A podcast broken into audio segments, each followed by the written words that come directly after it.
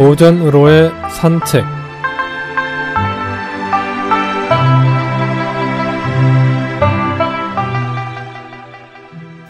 안녕하십니까 김혜영입니다.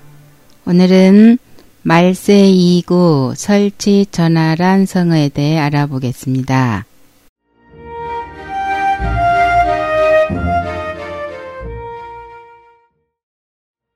말세 2구 설치 천하란 말세에는 입으로 천하를 다스린다는 뜻입니다.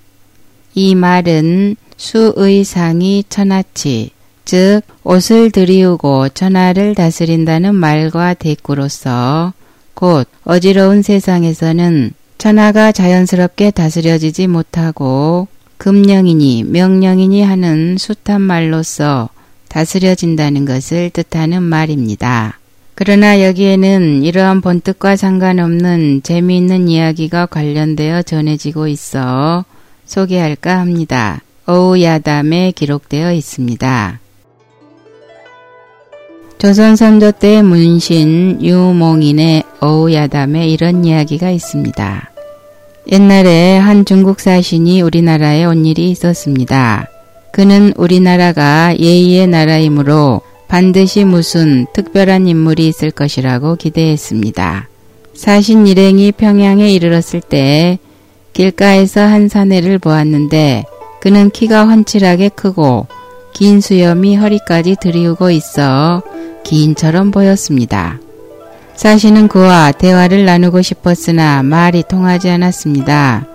그래서 그는 손을 들어 손가락을 동그랗게 해서 사내에게 보였습니다. 그러자 사내도 역시 손을 들고는 손가락을 네모나게 해서 응수를 하는 것이었습니다. 사신이 또 세 손가락을 펴서 그에게 보여주자 사내는 다섯 손가락을 꼽아 보였습니다.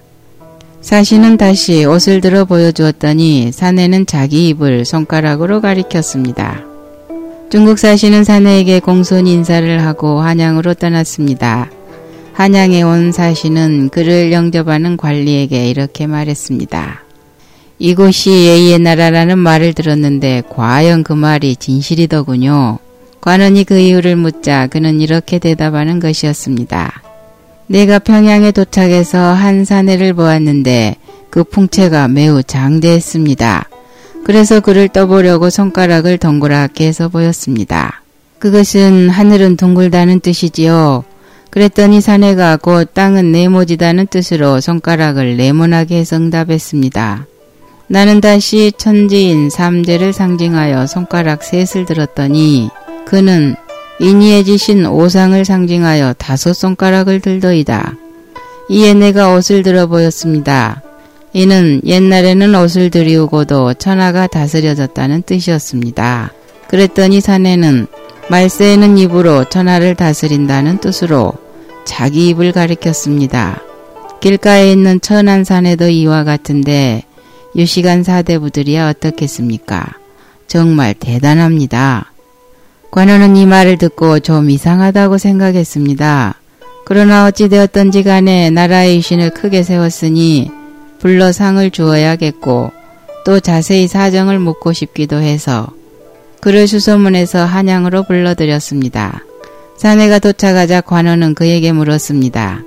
중국 사신이 손가락을 동그랗게 했을 때 너는 어째서 손가락을 네모나게 했는가?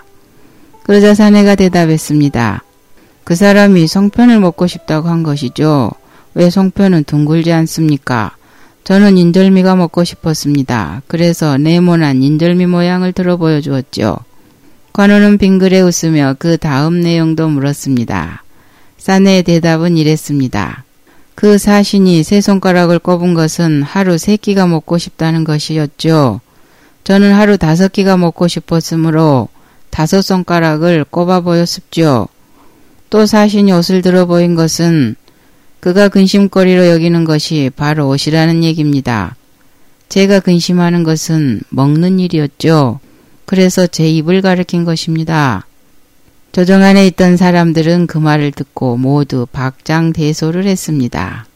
꿈보다 해몽이네요. 자신의 사상과 처지에 따라 서로 다르게 생각하고 해석하고 있으니 말이지요.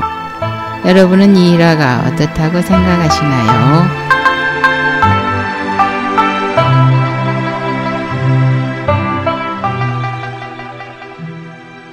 오늘은 말세 2구 설치 전화란 성어에 대해 알아보았습니다. 안녕히 계십시오.